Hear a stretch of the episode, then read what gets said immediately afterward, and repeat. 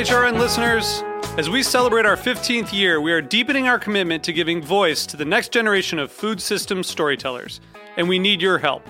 Our internship and fellowship programs help activate new possibilities for underrepresented and underestimated young people through experiential journalism, audio engineering, and production training. Through these unique programs, HRN helps food equity stewards build essential workforce readiness skills that expand their potential and foster economic mobility. Please consider supporting these critical programs.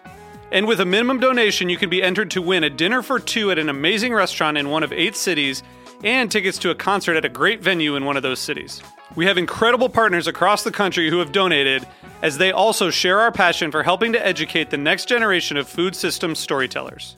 Check out heritageradionetwork.org slash 15 to donate and enter to win today. That's heritageradionetwork.org slash 15 to donate and enter to win today. And make sure you donate before March 31st. Thank you. Today's program is brought to you by the Museum of Food and Drink, sparking curiosity about food with exhibits you can eat. For more information, visit mofad.org. You're listening to Heritage Radio Network. We're a member supported food radio network broadcasting over 35 weekly shows live from Bushwick, Brooklyn. Join our hosts as they lead you through the world of craft brewing, behind the scenes of the restaurant industry, inside the battle over school food, and beyond. Find us at heritageradionetwork.org.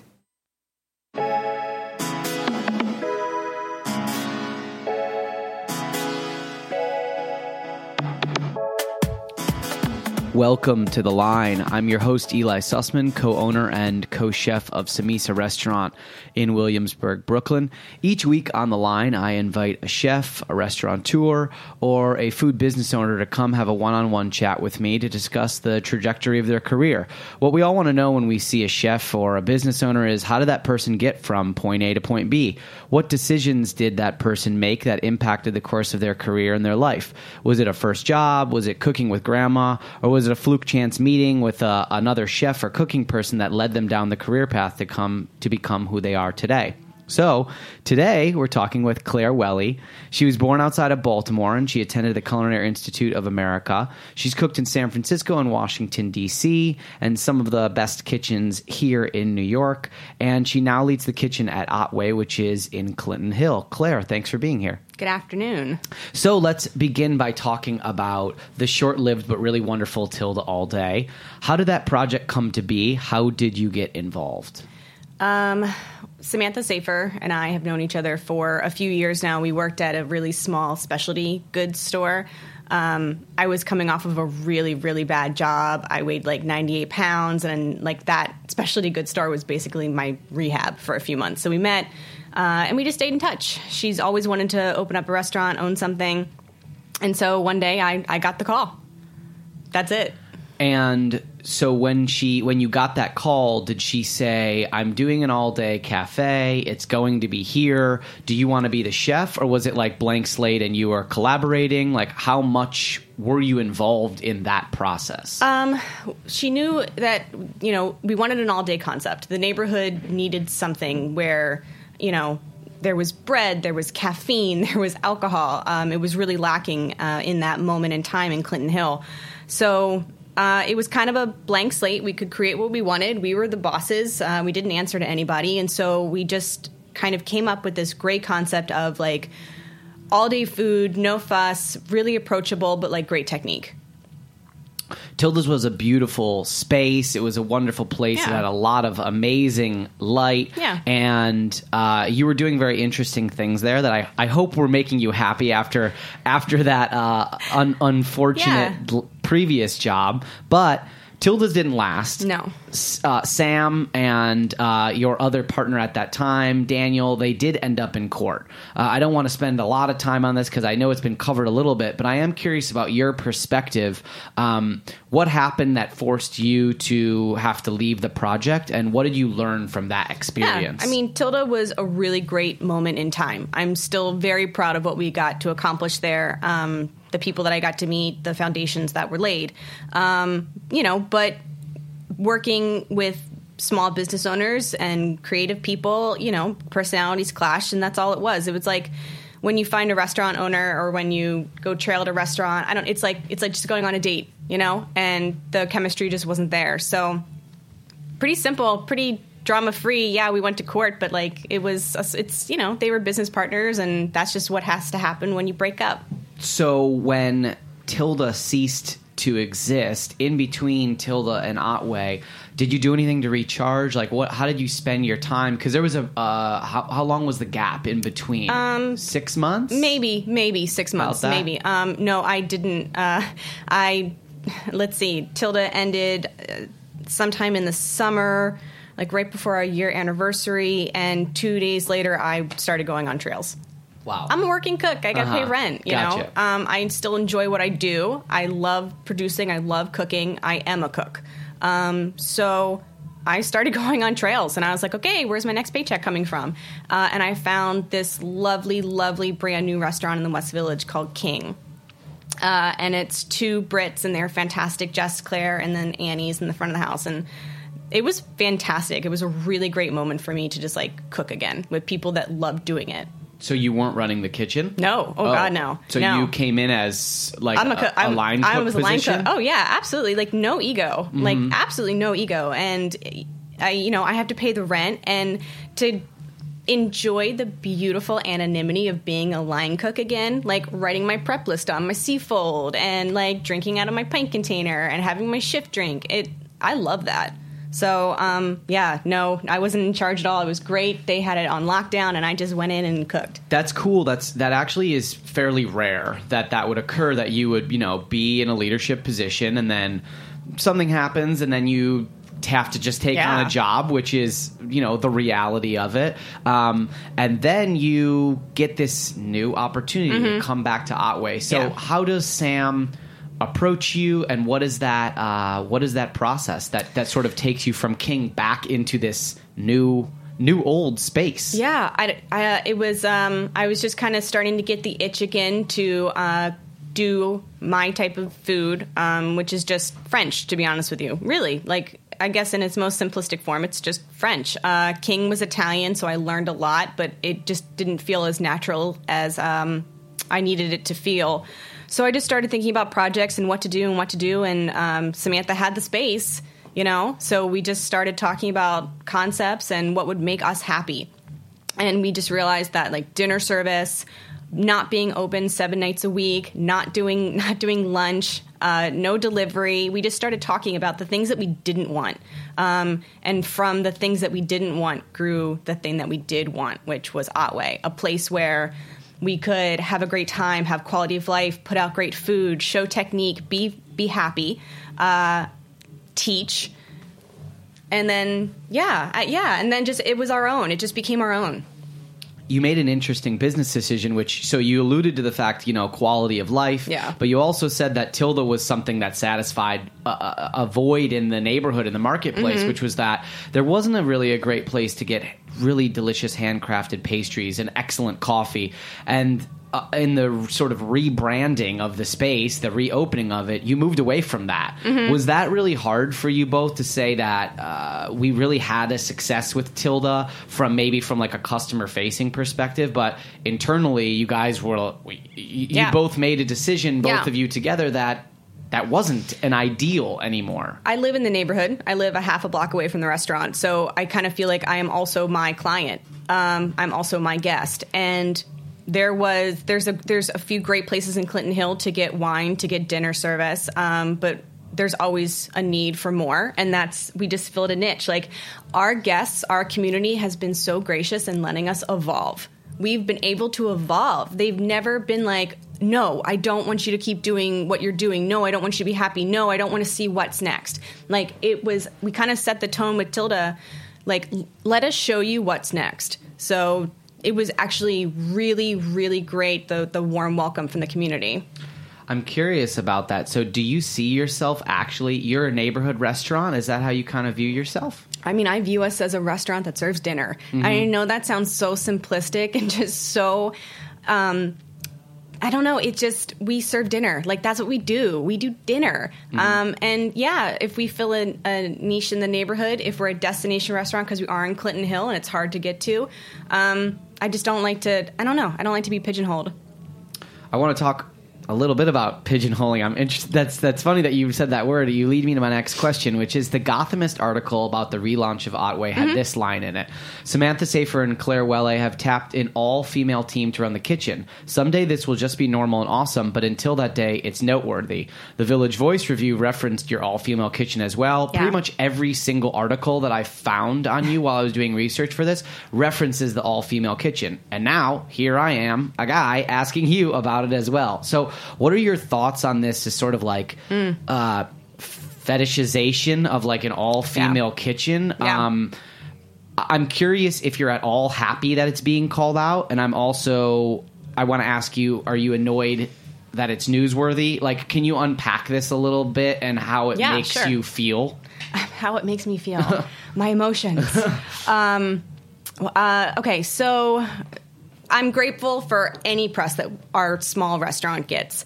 Um, so no, it doesn't. I don't get upset about it. However, I do now approach it with like, okay, yes, it, it is an all female kitchen, but can you think of something else to talk about? Like, give me give me something else. Give me a different point of view. Let's have a different conversation. Right. Um, in the restaurant business, it doesn't matter male, female, black, white. It doesn't matter if you can hold down on a Saturday night and put the food up at the same time as your station partner. It doesn't matter what you are. And so for years. I never had to think, oh, I'm, I'm a female, I'm a woman cook. I was just another one of the cooks on the line. Um, so I don't think about it. But when it came to Otway, we had this like very specific concept, these very like high standards, these details that we wanted to achieve. And when we put that out there, when we put that level of care out there into the world, it attracted a very certain type of cook and it attracted like all of the people that I've cooked with in my like previous lives and we're all friends. Yes, we all happen to be women, but it was just more about the standards. Th- There's this obsessiveness of food media to create lists Yeah. and to then put people on lists. So Mm-hmm. it's like you know. Cheap Eats, uh, best restaurant on Fulton Street, open only for dinner. You know, know, like there's I all these ways that you have to fit into those grooves. And I hear what you're saying about sort of like playing the game and also, Yeah.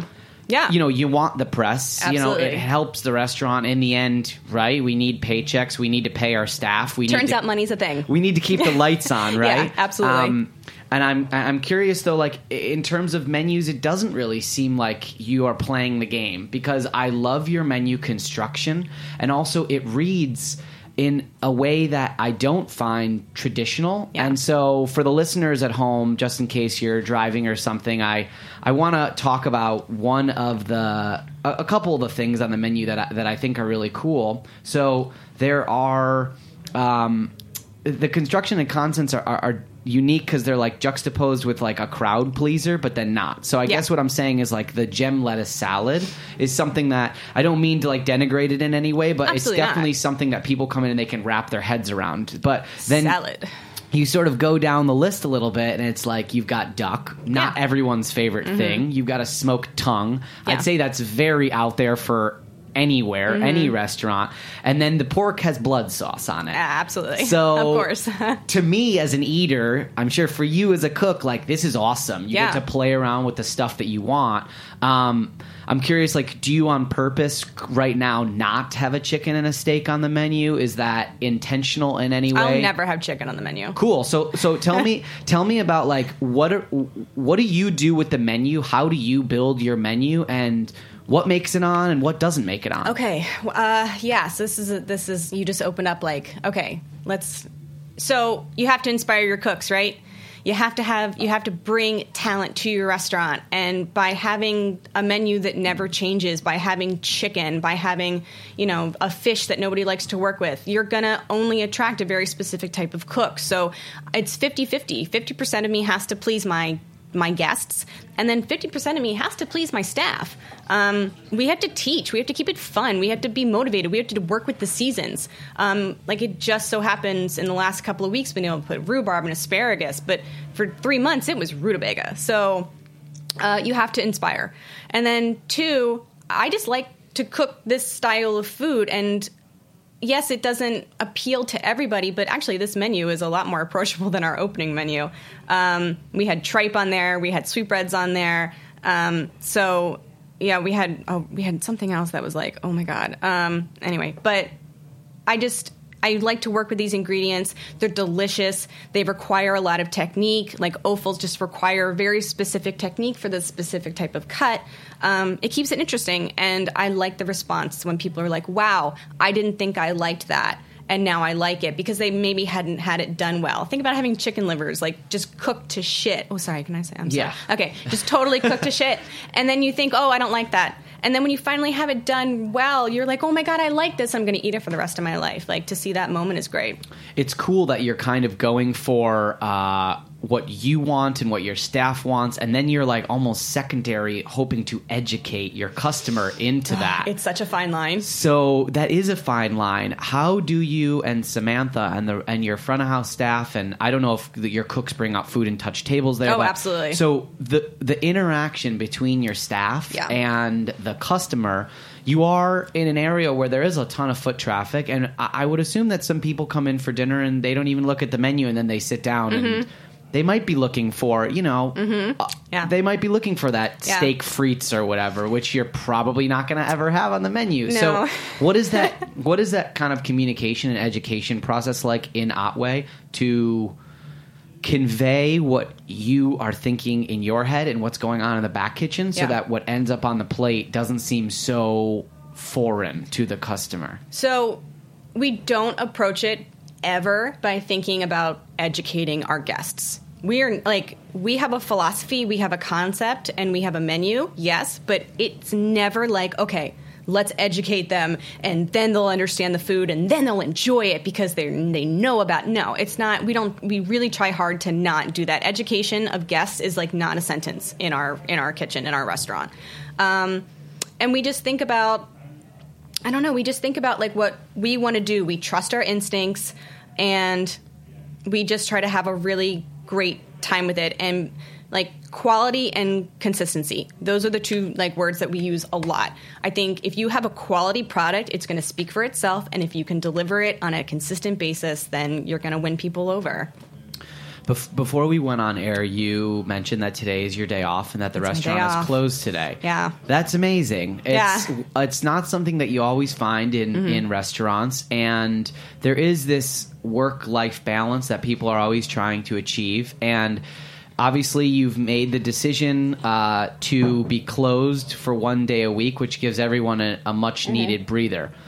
Of course, when you look at the monetization of a seat, and you talk about a service. So now you've gone from like an all day cafe open seven days a week, breakfast, lunch, dinner. We're gonna, you know, Crushing it, We're yes. gonna do coffee now. We're gonna do pastries here. We got Mm-hmm. a sandwich there, and now really you've got six nights a week to do dinner. Right. Um, so there's that work life balance, but there's also are you looking at the bottom line and what what are the Absolutely. thought what are the thoughts there with um, Samantha, your partner, Yeah. and how much of that kind of business decision plays into your daily life? Yeah, um, I think Samantha and I got really lucky with one another. Um, she is fantastic with numbers. She lets me do whatever I want, um, and so I don't take advantage of that. We don't waste a single thing in our restaurant. We compost everything we can possibly compost. We create like three bags of garbage a week. We recycle. We have family meal that utilizes everything. We are pickling everything down to dill stems and then juicing the parsley stems for the bar. Do you know what I mean? Like there is no waste.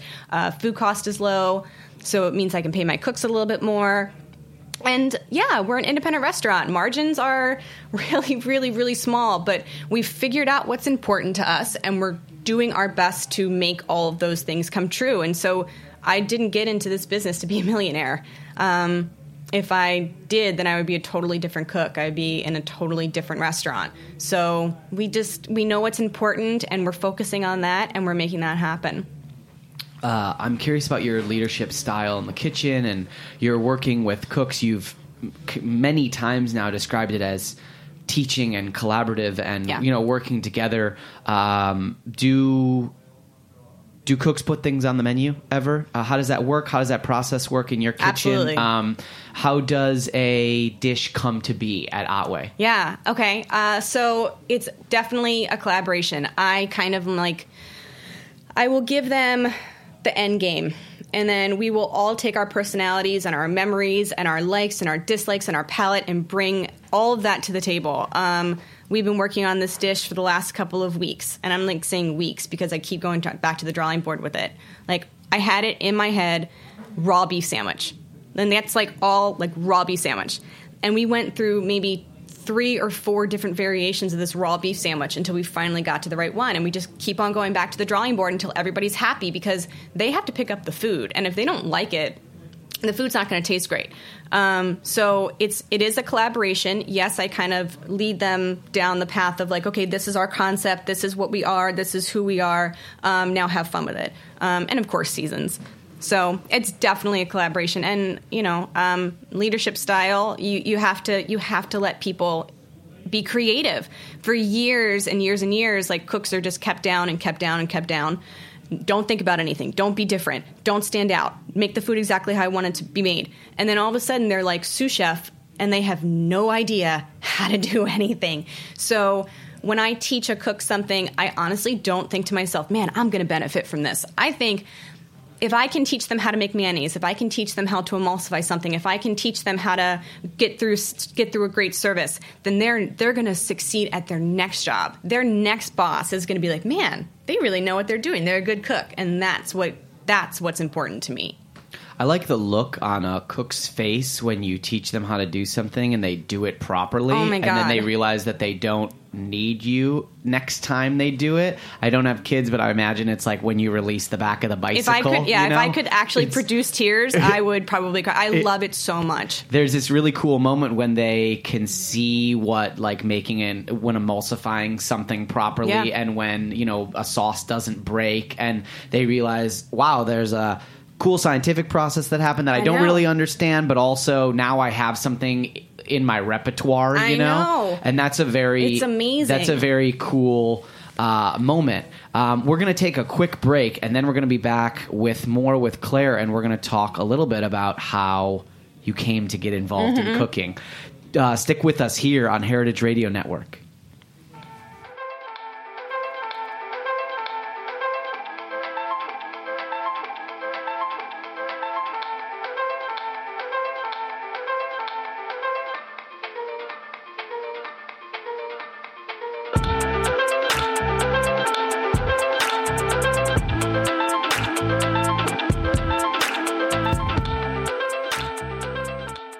Arnold, the host of Cooking Issues on the Heritage Radio Network. We all know and love Chinese takeout dishes like General Tso's chicken and egg rolls, but here's the thing even though we call it Chinese food, it's not like the food you'd find in China. What's the story behind this cuisine, and how did it become so popular that you can find a Chinese American restaurant in nearly every town in the country? The answers may surprise you. Visit the Museum of Food and Drink in Brooklyn and see our newest exhibition, Chow, Making the Chinese American Restaurant. Chow engages visitors with compelling accounts of how Chinese immigrants overcame racism and created Chinese American cuisine. Discover the science behind the flavors of your favorite takeout dishes, feast on rotating tastings developed by the country's most talented Chinese American chefs, and try your hand at writing your own fortune, which will be baked into actual cookies by a 1,500 pound fortune cookie machine. What better way to learn, connect, and eat? You can visit Chow at the Museum of Food and Drink on Fridays through Sundays from noon to 6. Tickets and more information can be found at mofad.org.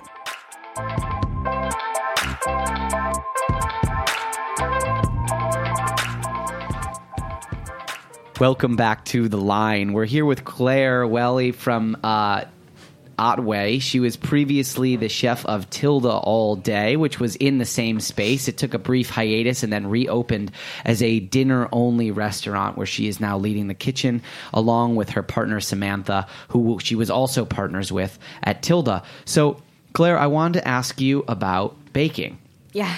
when Tilda launched, there was a pastry program. I I guess that's what you'd call it. And uh, you were getting a lot of great acclaim for a lot of pastries that you were doing. Yeah. Uh, I'm curious, are there any that you really loved that stick out in your mind as sort of like a favorite? And uh, and And have any has anything carried over to Otway, or did you sort of reinvent every baked good that you're using now? Um, I was really proud of what we accomplished at Tilda when it came to the pastries. Um, I had an amazing, amazing uh, assistant. Her name's Allison Young, and so together we we were the pastry program.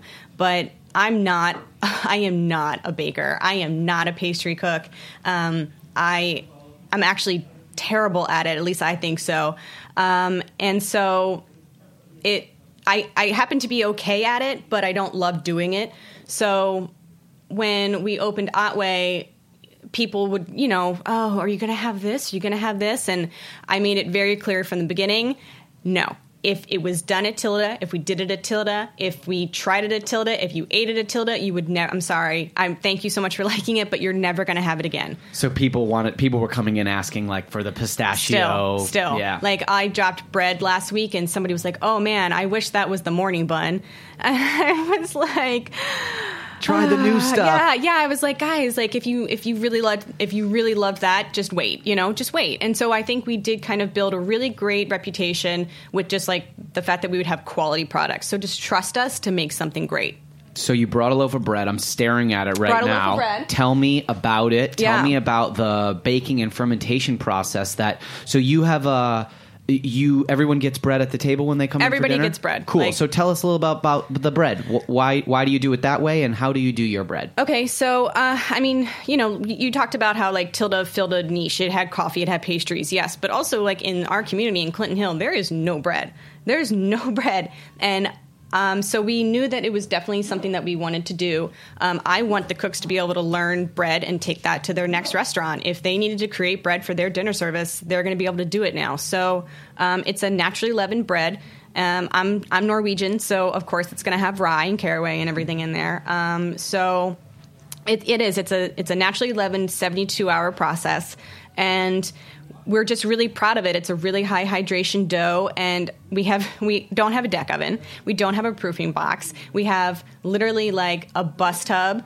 Um, we have an oven that doesn't work that we use as a proofing box, and then we have um, Banneton molds, and that's just what like we created a product in kind of an environment that you don't think should have a product like this. So you what's the bake for that style of bread? Like, is it what temperature? And Yeah, so it's since it's a really high hydration, it's like 495 degrees Fahrenheit for 38 minutes. So it's like very, very, very hydrated, but we're able to, at such a high temperature, at least create a great crust. So d- it doesn't get sprayed with water or anything to develop the crust. We or- do we do spray it a little bit with water. Um, we do spray the oven when Mm-hmm. it goes in there to help with um, you know oven spraying, but. Um, because we are using it the same day and it doesn't sit in plastic wrap because plastic wrap kills crust. Um, it just cr- it has such a nice natural like cr- like crunchy, crunchy, flaky. We have to decrumb the tables like four times a night.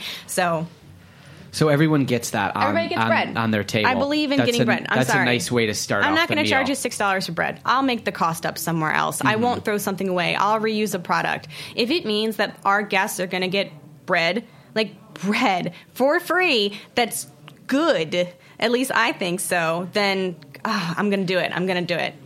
I want to take you back to your childhood in Baltimore. Okay. I want to hear a little bit about what it was like growing up, and do you remember a moment when you first got interested in food? Yeah. When was that? Um, I grew out, up outside of Baltimore in a really, really small farming community. Uh, and you're basically told at a really young age in our public school system, what are you going to do? Pick your career. And then all of your classes for the rest of your middle school, high school um, life is, are, is geared towards that profession. Sounds like a smart way to learn. I guess I, I guess it's like very French, but at the same time, it's just very like you just what you, have to pick something. Make a choice. Yeah, make a choice, and it's usually like nursing or teaching or you know farming. Yeah. Um, and I I picked cook. I picked cook at fourteen. Um, I don't know why I knew I wanted to do it. I did grow up in a household with like my mom having dinner on the table all the time, big Sunday breakfasts. Um, she always loved cooking, was always into it. My dad used to take me to the grocery store and send me into the produce and was like, "Pick whatever you want." He's like, "What have what haven't what haven't you tried yet? Pick something." cool. Um, we'd always go out to really nice restaurants. Um, and so I guess my whole childhood was kind of geared towards it. And then the fact that I just really love to work. I love to be disciplined. I don't know if it's my ADD that needs to be under control or something, but I just, I need the rigor of a kitchen. So at 14, I, I picked cook. So at 14, you make this choice. Yeah. And did you pick up a job somewhere? I was a dishwasher Where at? at a country club, at a golf course country club with a buffet. You know, Where all the greats start. big, big Country club. Oh gosh, big smiles, thin slices, baby. Like absolutely. Uh, so I remember making cantaloupe swans and um, prime rib on Sundays, and I did the waffle station, and I made omelets for people with a big toque on. Um, my sous chef was having sex with somebody in the walk-in. It was awful, but I loved every. I remember my first. I got my first burn there. Um, so like. Yeah, country club, golf course. So how do you end up at the CIA? How do I end up at the CIA? Uh, my parents, my uh, my parents said, "You, Claire, you need some sort of higher education." Because I don't think for years I wanted to be a lawyer. I wanted to be a Supreme Court justice, and all of a sudden I go to my mom one day and I'm like, "No, mom, I want to be a cook," and I sh- like the look on her face. So I th- I- exactly. So I think they didn't know if it would stick, so they told me that I needed some sort of higher education. Um, even though the CIA is a culinary school, I still walked away with an associate's degree. Um, so I went there um, instead of going straight into the workforce, which I wanted to. Um, I was going to stay for bachelor's, but then I just saw how unneeded it was. Sorry, CIA, it's just it's not needed. Um, and so I just went right right into the kitchen. So where's your first job after you get out of the CIA? First job, first job, first job out of CIA. First job out of CIA. Was it at Mas or no? Uh, First job out of CIA. No. Okay. So, first job out of CIA, I met my significant other at culinary school. He's also a, a cook. And um, I was going to go to Alinea. I was going to go to, I was going to work at a restaurant in Baltimore for a little bit that doesn't exist anymore. And then I was going to go to Alinea. And then I was like, no, I think I need to go be with you in San Francisco. So I moved to San Francisco and I started working at a really great restaurant, which I don't even know. Exi- Actually, all of my restaurants that I've ever worked at like don't exist anymore. It's re- I don't know what it is, um, but it was called the Fifth Floor, mm-hmm. and it was a Michelin starred restaurant and a hotel, and it was amazing and it was fantastic, and I had a great chef, um, and I got to move up the stations and work, and it was really nice.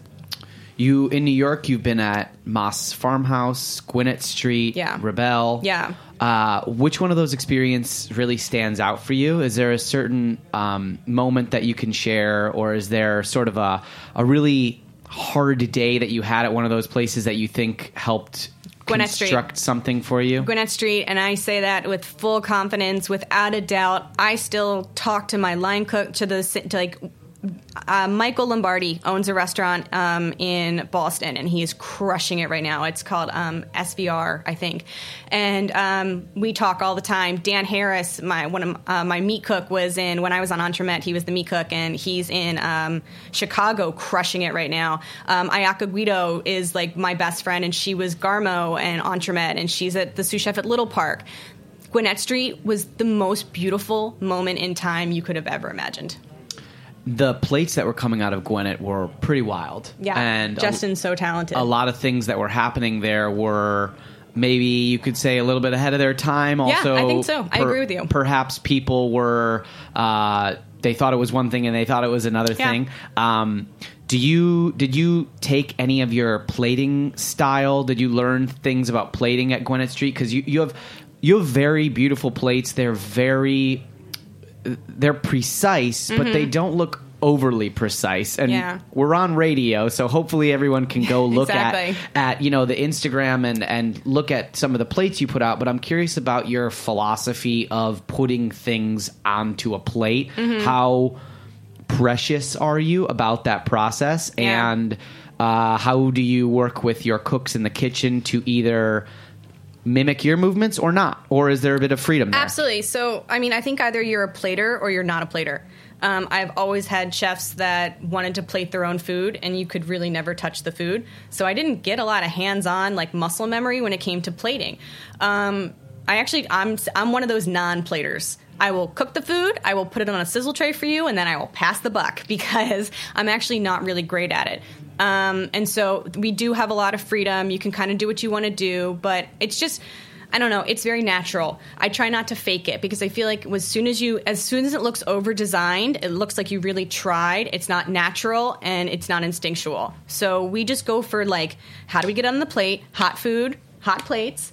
Um, how, how do we get it out to the guest in a beautiful, timely manner? That's always something so funny to me. It seems like when the top priority becomes how beautiful the plate is, people man. forget that someone's got to eat it, and it, Hot food, hot plates. It, it hits your table, and you're like, "Wow, that looks amazing!" And Yeah. Well, now My chicken's cold. Now, no, and now nobody's eating the food right away. right, there's There- another five ten minute gap of Yes. structuring the plate properly. Oh my properly. god, making the lighting okay and finding like which filter you're going to use for your Instagram post. Just eat the food, but people. well, you Eat shouldn't have the made the lighting in your restaurant so good. Then Eat people the wouldn't take so many pictures. turn the lights off. uh, I, so beyond that, I'm curious. You know, what what are things that you um, have found in sort of the New York? You you worked in New York, D.C., San Francisco. You know, Yeah. basically the top food cities.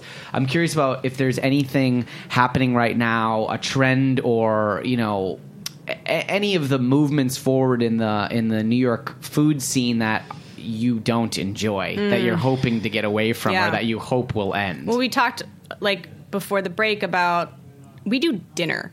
Like, come in, have a snack, have an appetizer, an entree, cheese, and please, dear God, get dessert. Don't go to your bodega. Don't get a pint of ice cream. Get the $9 dessert, okay? It's worth it. Um, we do dinner. The format of the menu is like very flowing, like, come in, get three courses. Um, and so we are trying to give a guest a very specific experience. You've chosen our restaurant to have a specific experience. Please don't come in and try to make it something it's not.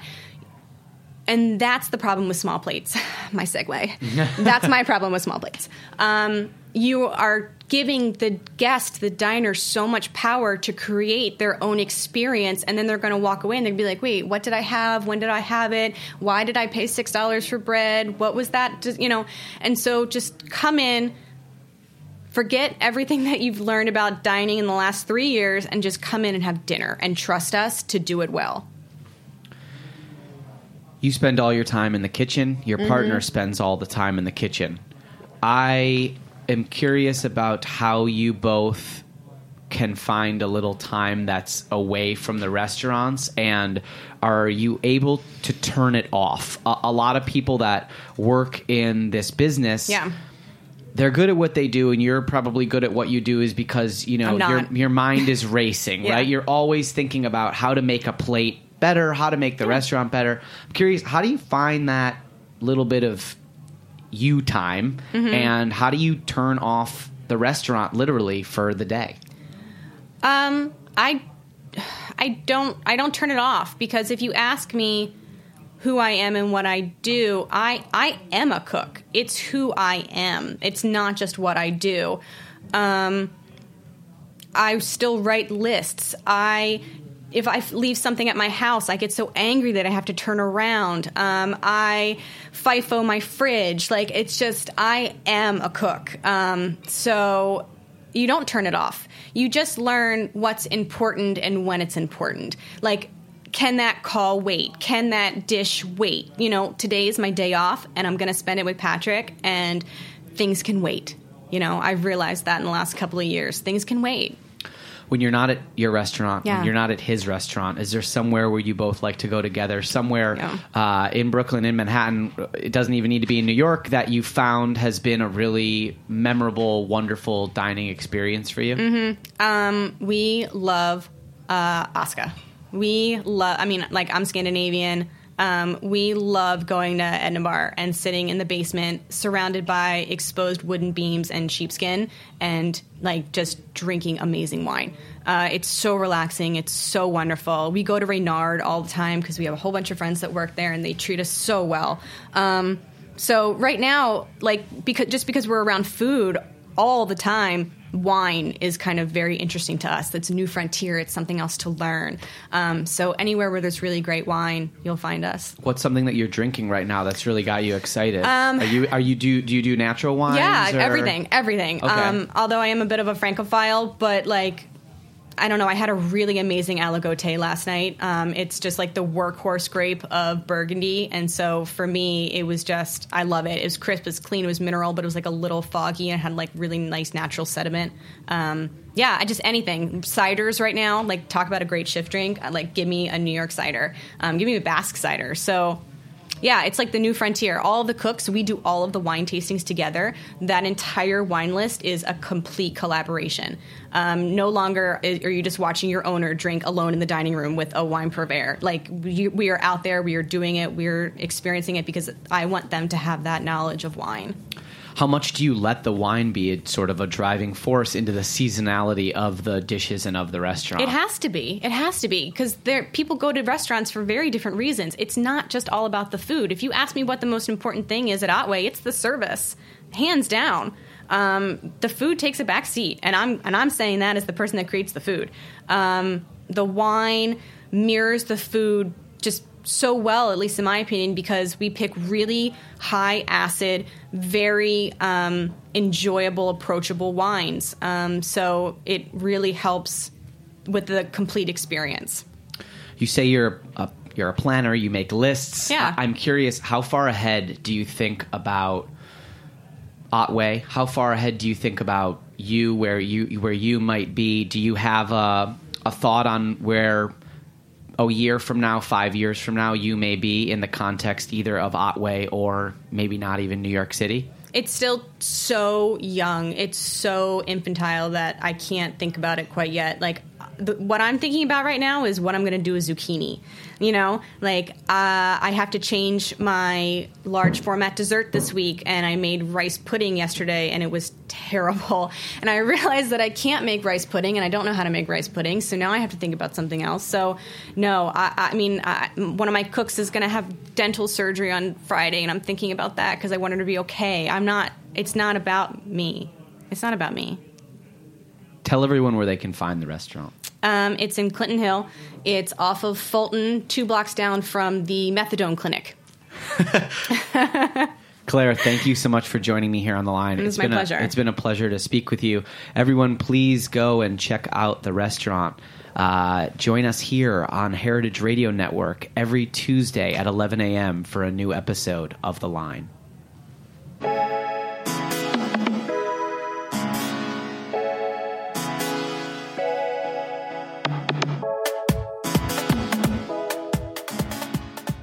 For listening to Heritage Radio Network, food radio supported by you. For our freshest content and to hear about exclusive events, subscribe to our newsletter. Enter your email at the bottom of our website, heritageradionetwork.org. Connect with us on Facebook, Instagram, and Twitter at heritage underscore radio. Heritage Radio Network is a nonprofit organization driving conversations to make the world a better, fairer, more delicious place. And we couldn't do it without support from listeners like you. Want to be a part of the food world's most innovative community?